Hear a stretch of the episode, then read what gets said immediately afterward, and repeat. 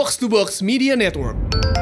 Ya, selamat datang kembali di Politik kemarin sore. Alhamdulillah bisa rekaman lagi. ya, sebuah Iya. keajaiban gitu, Riz. iya lah, gue bisa dua kali berturut-turut hebat gitu. Eh, mas Afe masih dicari, Mas. Hmm, Ke mana nih apa nih? Kalau aku emang masih ditanya. Hari ini cukup mengejutkan. Ada Yes. heartbreaking story. Hmm, Belum jelas klasternya masuk ke plo- police brutality atau Hmm. apalah itu.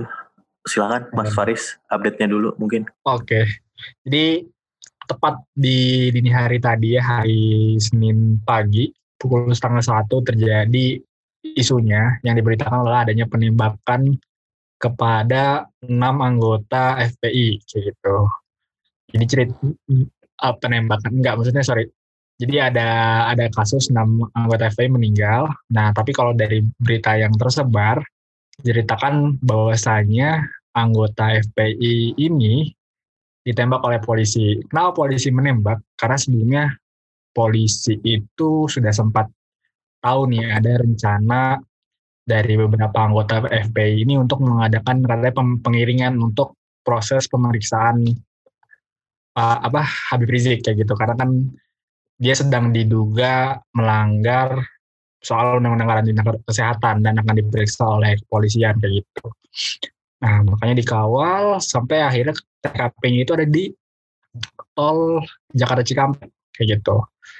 Nah, sebetulnya ketika berita ini naik dan kebetulan dini hari ya, cuman memang baru cukup ramenya itu sekitar siang gitu karena mulai ada laporan ternyata. Cuman emang jadi jadi Pri, gue potong. Yang Ah. aneh adalah ada terjadi eh, yang dikonfirmasi polisi sebagai enam orang meninggal, Hmm. tapi itu baru ketahuan 12 jam setelahnya. Setelah eh, polisi bikin press conference gitu. Ya, itu itu Aneh. juga janggal. Janggal banget sih, janggal dan yang yang agak menarik tadi gue nemu juga berita katanya CCTV mati. Nah, Ya benar. kok bisa? Kok bisa gitu? Maksudnya ini jadinya makin bias karena kita nggak punya nggak punya alat bukti terkuat gitu kan kamera gitu. ya. Karena itu bi- bisa ngedetect ya kejadian kan bahkan bisa identifikasi pelaku lah dengan teknologi sekarang gitu. Jadinya hari kalau di eh, 86 ada dashcam tuh ya, kamera di Oh, tahu. mobil. Tapi nggak tahu, kayaknya kalau di luar acara nggak diaktifin deh kameranya. hmm, Biasa anarsis. Dan sebenarnya kejanggalan lainnya kenapa TKP-nya itu bisa di jalan tol pertama. Kedua cukup jauh dari markas. IMT gitu yang ada di Jakarta gitu. Jauh banget gitu. Jadi apa ya? Gue ada ada ada dugaan ya ini nggak tahu ya entah gue ikutan konspirasi atau enggak tapi emang jadi nggak logis aja sih kayak gitu apakah ini suatu rekaan gitu ya entah rekaan siapa gitu mungkin juga bukan polisi ya kayak gitu mungkin Ya, juga ya, ya. bukan FPI gitu kita nggak nggak tahu nih yang yang apa ya, yang sedang memainkan isu ini gitu entah untuk untuk arah mana gitu ya gitu ya sampai hari ini Eh. masih masih menebak-nebak juga sih eh, kita tidak akan berlama-lama di isu ini karena masih banyak simpang siurnya, Hmm. terutama karena brief dari polisi dan FPI sangat berbeda ya. ya betul Terus juga hanya sekedar pengen mengingatkan teman-teman selama belum terbukti polisi sah menggunakan eh, senjata tajamnya, yang harus dituntut adalah pertanggungjawaban polisi menjelaskan itu sampai sekarang. Eh, fokusnya jangan kepecah terhadap siapa entah itu FPI atau polisi mana yang kalian percayai, jangan terpecah. Fokus di pembuktian pengguna, kelayakan penggunaan senjata tajamnya aja. Bukan senjata tajam, senjata api, sorry. Eh, kita nggak akan berlama-lama di isu ini. ya karena ya soalnya ntar setelah ini kita bisa tahu update-nya sih sesegera mungkin ya karena ini soal hidup dan mati sebetulnya gitu ya. Ini bukan cerita dia dari mana gitu ya. Ya, Ya. agak apa ya, agak agak miris aja sih kayak gitu. Dan yang- banyak isu yang harus diperbincangkan sih sebenarnya kayak Yes. body cam misalnya untuk standar operasional polisi dan lain-lain. Hmm. Eh, terus pengecekan mereka aktual juga. Tapi kembali lagi belum bisa diperbincangkan di tahap ini. Kita ngomongin yang udah pasti bersalah aja nih, Riz. Ayo Iya. sikat. kan keputusan MK tentang rumput eksekutif sudah dibahas. Dibilang nggak ada naskah eksekutif, eh, naskah ada nih, as- naskah ada, naskah ada akademisnya. Yang bener aja, apa kita orang tolol semua?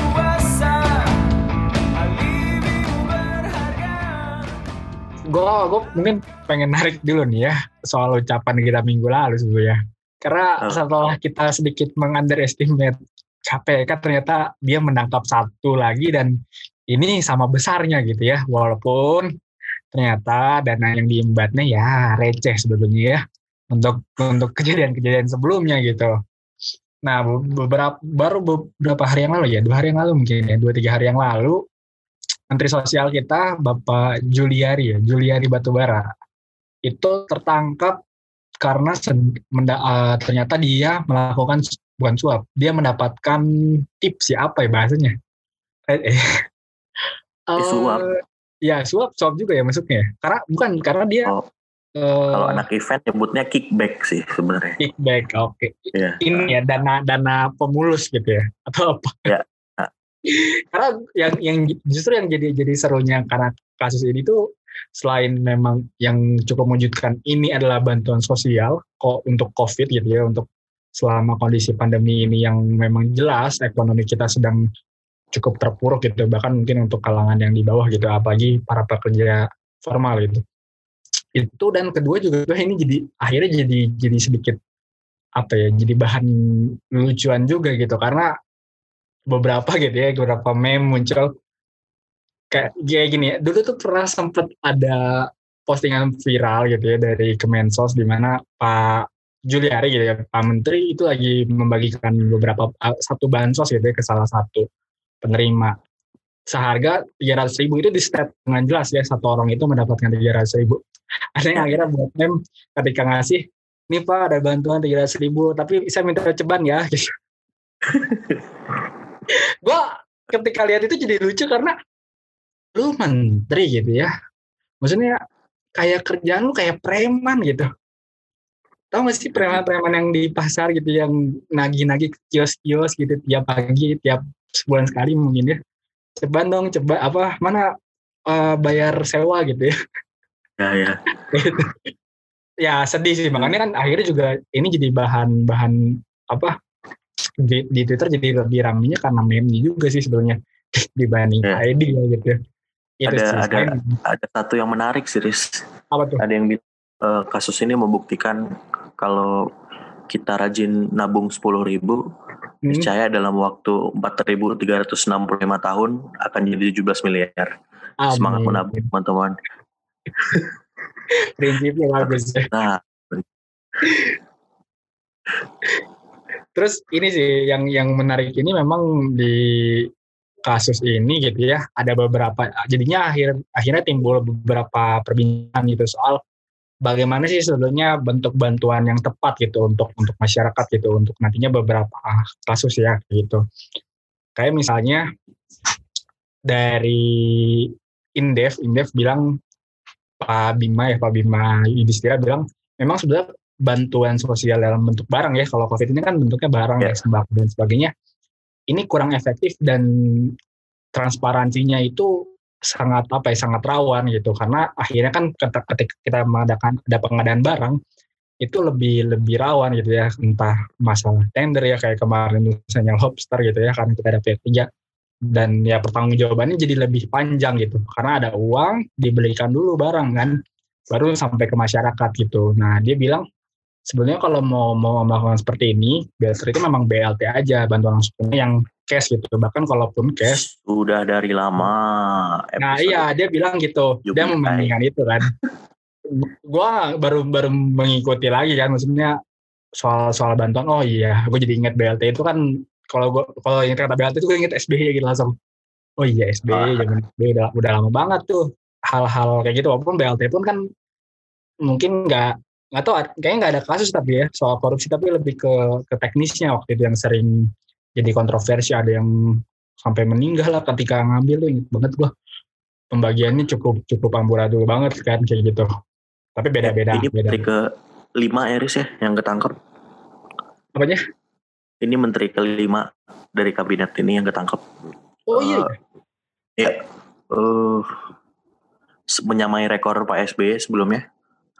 Hmm. Kabinet Indonesia apa tuh Pak SBY? Indonesia berapa? Indonesia satu ya. Ah. Jadi dua, lima orang juga. Tapi Hmm. banyak beberapa yang udah nggak aktif baru ketangkep. Ini Oh, Pak Jokowi. setelah periode pertama ya. Heeh, Hmm. Dan kalau kita bicaranya kemajuan apa enggak? kalau kita bicara Kementerian Sosial ternyata Kementerian Sosial juga punya apa ya track record yang kurang baik sih. Kayak gitu Ya, dulu ya. pernah ada kasus yang sama gitu ya. Waktu itu namanya Bapak Bahtiar Hamsyah, Mensos 2001 sampai 2009. Ini juga karena apa pengadaan bantuan sosial. Beliau kena uh, tertangkap gitu. Dan ju- dulu juga ada juga kedua sih waktu itu Pak Idrus Marham tapi kasusnya beda waktu itu kan dia karena emang Ya, sebelum ya, jadi mensos ya kayak gitu. Nah ketika ini apa kejadian korupsi bansos ini mulai ini juga naik tiba-tiba postingan-postingan lama soal omongannya Gus Dur ya dan gue jadi, jadi jadi baru tahu oh kayak gini omongannya ternyata. Kan mana? tahu ya Gus Dur itu dia yang pernah menghilangkan ini kan Kementerian Sosial ya. Namanya dulu Dep Depsos kayak gitu. Karena dia bilang ini kementeriannya nggak nggak sesuai namanya gitu. Bilangnya sosial harusnya mengayomi masyarakat tapi ternyata korupsinya paling gede paling gede gitu kata kata dia dan akhirnya kan dia mencabut itu cuman akhirnya dibang, dibangkitkan lagi ya oleh oleh Bu Mega kayak gitu Iya, iya, iya. Ini sebenarnya juga menjadi eh, penenang buat masyarakat kita ya. Kalau Hmm. komunis itu masih jauh. Gimana mau komunis dana sosial aja dipotong, kurang individualis apa kita? ini menarik nih premis menarik ya ya ya terus isu-isu ini juga akhirnya menging- mengingatkan kita juga memang apa ya bantuan sosial ini ternyata juga rawan rawan dipolitisasi gitu beberapa bulan yang lalu juga sempat jadi bahan ini dan bahan kampanye tahu nggak ada kasusnya Kampanye siapa? jadi dulu ada bulan gue lupa bulannya waktu itu ada Bupati Klaten ketika Ya, ya. membagikan bansos kan kalau lu kasih bantuan gitu ya ada ada cap ini ya ada cap kementeriannya gitu ya atau cap lembaga lah misalnya Ah, Dia. ah. Kebetulan Bupati ini Ibu Sri Mulyani tapi bukan Menkyu dia calon mencalonkan diri lagi sebagai bupati nah ketika dapat bansos dia kemas lagi tuh packagingnya ditambah Oh. hadiah Ingat, ingat, ingat. Iya, iya. akhirnya kan setelah itu sempat rame banget kan itu dan emang ada yang emang ada yang ngevideoin dan viral juga di di Twitter gitu kan dan akhirnya Iya. dapat dapat teguran sih kayak gitu Ini yang Ya. stikernya berlapis itu kan, guys? iya yang ada orang akhirnya tahu kan ketika ngebuka loh kok ada logo Kementerian Sosial gitu Iya, iya, iya. double ya jadinya agak ya agak mengerikan sih kayak gitu hal-hal yang kayak gini akhirnya masih kepikiran aja gitu untuk untuk dimanfaatkan untuk kepentingan pribadi bahkan ngambil duit gitu ya ini kemirisan yang kedua juga sih sebenarnya untuk minggu ini gitu ya. Penuh sekali kita dengan hal-hal yang kok bisa kejadian gitu. Gue sumpah kaget sih karena pertama kan nggak disebut Pak Pak Mensos kan hanya hanya statementnya dana bansos di, di korupsi pertama kali gue lihat ya beritanya beberapa hari yang lalu. Baru habis itu oh Pak Juliari yang kena. Gue kira masih pejabatnya gitu. Karena sebenarnya dia nggak ngehandle langsung kan, Riz. ya Jadi ada, ada, ada. dua anak buahnya gitu Hmm, yang ngumpulin duitnya, baru di-storein ke dia sebagian kan. hmm. Kalau nggak salah Oh. tersangkanya ada lima orang deh. Yang nyuap Iya, dua, dua yang disuap tiga kan. gitu ya Oh, oke oke lewat berarti gua ya, Ya, setahu gue tuh dua, dua anak buah dia di staf Kementerian Sosial itu yang mungut duitnya. Hmm, Jadi yang gelombang pertama dapat 12-an M gitu. Beliau dikasih 8 M. Gelombang kedua tuh baru sisanya. Makanya Ya, dia dapat betul. 17 tuh. Tapi ini memperpanjang rekor menteri yang masuk YouTube Deddy Kobuzier ketangkap ya. iya lah ya itu juga nah coba kita cek dan siapa lagi menteri yang dipanggil Eh gue lagi nyari nih. Pak Budi Karya udah pernah. Pak Pak Basuki Wisnu ya? pernah Pak Wisnu Pak Wisnu juga. ya semoga ini tidak jadi jinx saja ya jadi konten menarik ini gue yakin akan dimanfaatin sih sama Om Deddy. Iya. Dia mah any any publicity is, good publicity. ya anything can be entertainment. Tapi sebenarnya yang sedih juga dari kasus ini adalah Hmm. uh, banyak perdebatan di Twitter kan deh soal pewajaran. Ya kalau disodorin duit 17 M mah siapa juga mau gitu kan. Oh iya. Nggak Oh, lo itu perdebatan bisa. kemarin Iya soal itu gadot telanjang. itu itu jadi konten jadi konten berita juga akhirnya kan. Iya iya iya.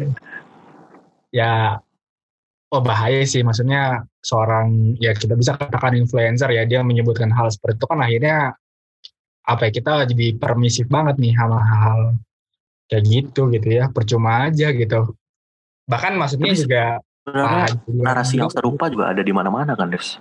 Misalnya Hmm, yang kucing disodorin ikan soal pemerkosaan dan lain-lain. hmm. Ini tuh kayak bikin kita mempertanyakan lagi prinsip-prinsip dasar. Kan selama ini eh, setahun itu di survei tuh ada indeks persepsi korupsi kan, oh yang kita bagus banget itu. Nah itu di harus diperdalam lagi indeks korup persepsi korupsi itu artinya kita tahu korupsi buruk dan kita menjauhinya atau kita tahu buruk tapi sikap kita akan hal yang buruk itu belum tentu jelas gitu itu kayak bisa dipertanyakan lanjut sih Ya, benar-benar. Ya, jadinya apa ya? Apa yang diperjuangkan selama ini akhirnya apa ya, progresnya juga jadi melambat ya karena yang balik lagi yang jadi teladan pun akhirnya nggak bisa beri contoh gitu. Dan juga masyarakatnya ini juga ya jadinya memang perlu semua stakeholder juga sih. Kayak gitu dimulai ya dimulai dari hal kecil sebetulnya kan. Wah bahaya sih mewajarkan kayak gitu. Eh, move ke topik selanjutnya Riz?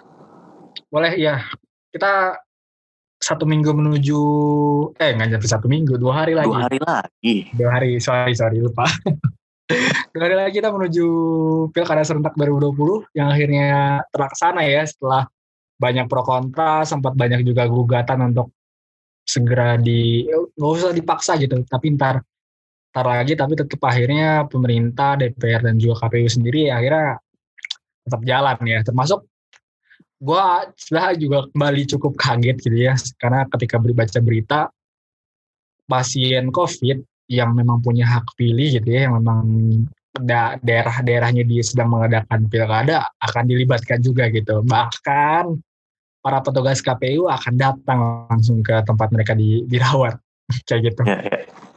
Gak maksudnya gue sempat mikir ini orang-orang pasien aja susah ketemu keluarga gitu ya karena keluarganya itu pun nggak apa maksudnya dijaga kan maksudnya dijaga untuk jangan sampai akhirnya terjadi penularan gitu. Tapi tugas KPU ini luar biasa gitu ya. Dia kayak sedang berperang mungkin ya.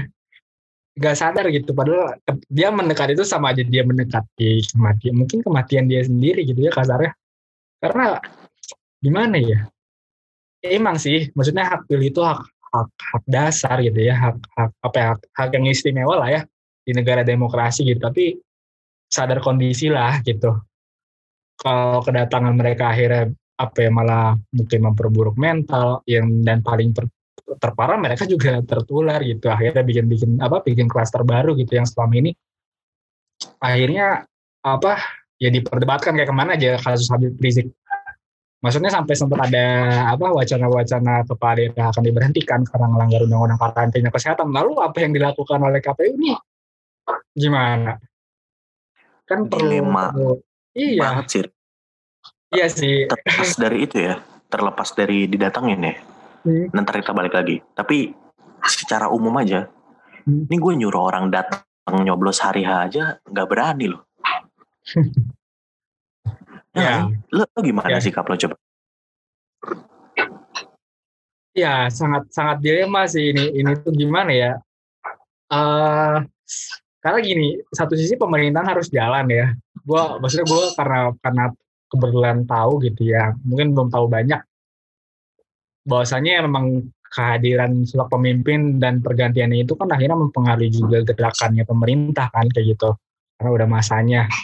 Tapi satu sisi kita tahu dengan dengan cara kita pemilu pemilu ini yang masih basisnya ya menggunakan alat dan sebagainya dan kita tahu bahwa itu juga bisa dipotensi sebagai sebagai media penularan ya apa ya serba, serba salah banget sih ya ini mungkin Serba juga salah. iya Nah, orang-orang dari- KPU dan ini juga mungkin bingung kan ya karena ap- apalagi KPU dia karena fungsinya cuma sebagai pelaksana kan gitu kan That's my point sebenarnya. Mereka dibatasi, ah bukan dibatasi, diberi kewajiban buat menjalankan. Hmm, Mereka tuh hanya menjalankan fungsinya semaksimal mungkin. yes Kalau nggak sih difasilitasi, mereka salah juga kan. Hmm, Jadi kita sedang mengarahkan ke kritik ke orang-orang yang seharusnya nggak dikritik kalau mereka nggak kerja. Harusnya kritiknya balik lagi ke atas nih yang maksa yes tetap jalan. ya ya ya Eh, tapi ya pemilu secara umum itu bingung mau nyuruh orang datang nyoblos apa enggak. Gue nggak Iya. tahu Faris lo nyoblos nggak sih? Depok kan seru. Wow. Iya dapat Depok. Gue juga lihat situasi dulu sih. Gak tahu nih, lihat atau enggak ya. Ya tapi apa pun itu ya ini udah dua hari sih nggak mungkin gagal sih ya.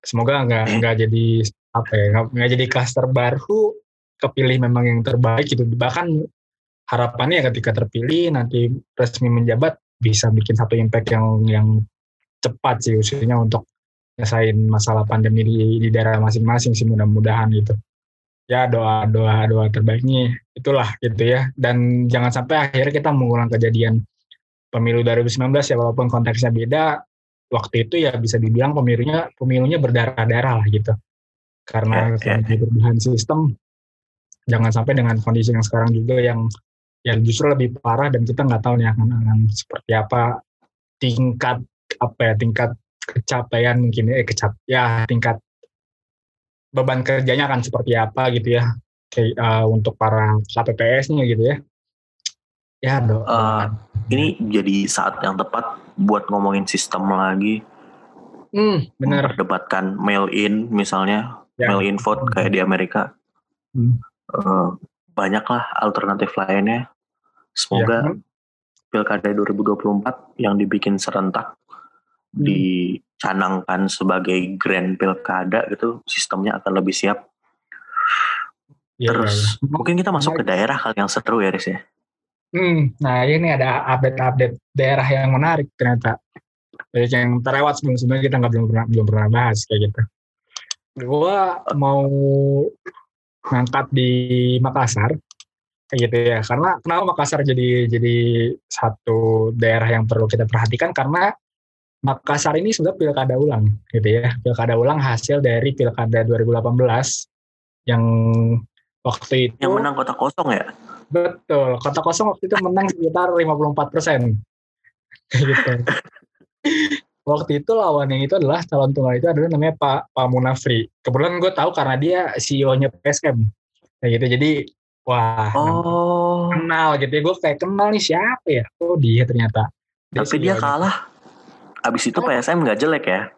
Nggak kayak itu itu ya. ya yang di selatan itulah itu serem kalau Ya gitu ya. lengkap dong Sumatera Selatan. Luris. nah, Pak Pak Munafi ini kalah waktu itu, tapi ternyata dia hari apa di tahun 2020 ini menyalonkan lagi, tapi dengan pasangan yang berbeda kayak gitu. Tetapi lawannya itu sama sebenarnya. Jadi waktu waktu kalah sebenarnya waktu itu 2018 itu Pak Munafi dan pasangannya gue lupa itu punya lawan. Hanya waktu itu Ya. lawan itu merupakan petahana, dia diduga oleh Bawaslu melanggar peraturan karena menggunakan fasilitas pemerintah untuk kampanye kayak gitu. Nah sekarang dia nyalonkan lagi dengan pasangan yang beda juga gitu ya, dan ya dianggap sebagai apa ya pesaing terkuatnya gitu, Pak Munafri dan Pak Ramadan namanya, Pak Ramadan. Ini gue orang yang pengen gue wawancarai justru wakil yang lama series. Karena dia Oke, didepak, kenapa? Di, di, dituding sebagai faktor kekalahan gitu. gue penasaran sih.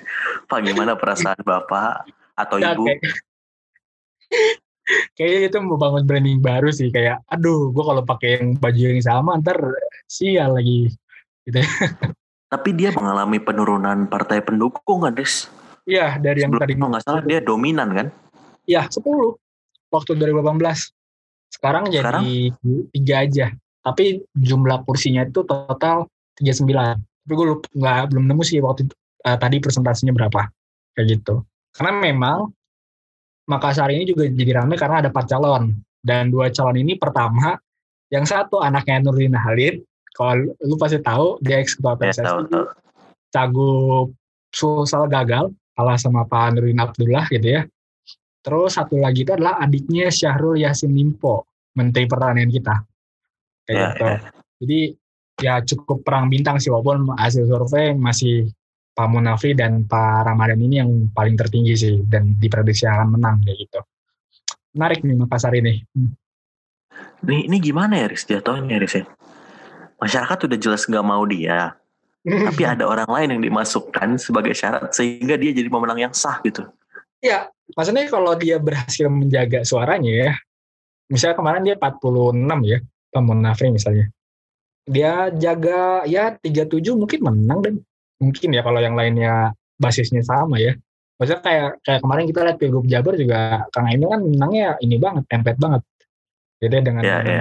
dengan segini ya. M- Mungkin mungkin sekarang lebih lebih besar mungkin ya. Karena ada mencar-mencar ini kan suara kan ke mana-mana kita nggak kita nggak tahu nih Oh ya, suara suara partainya diasumsikan tidak akan tetap ya. Hmm, Suara partai pendukungnya. Ya bisa jadi, bisa jadi.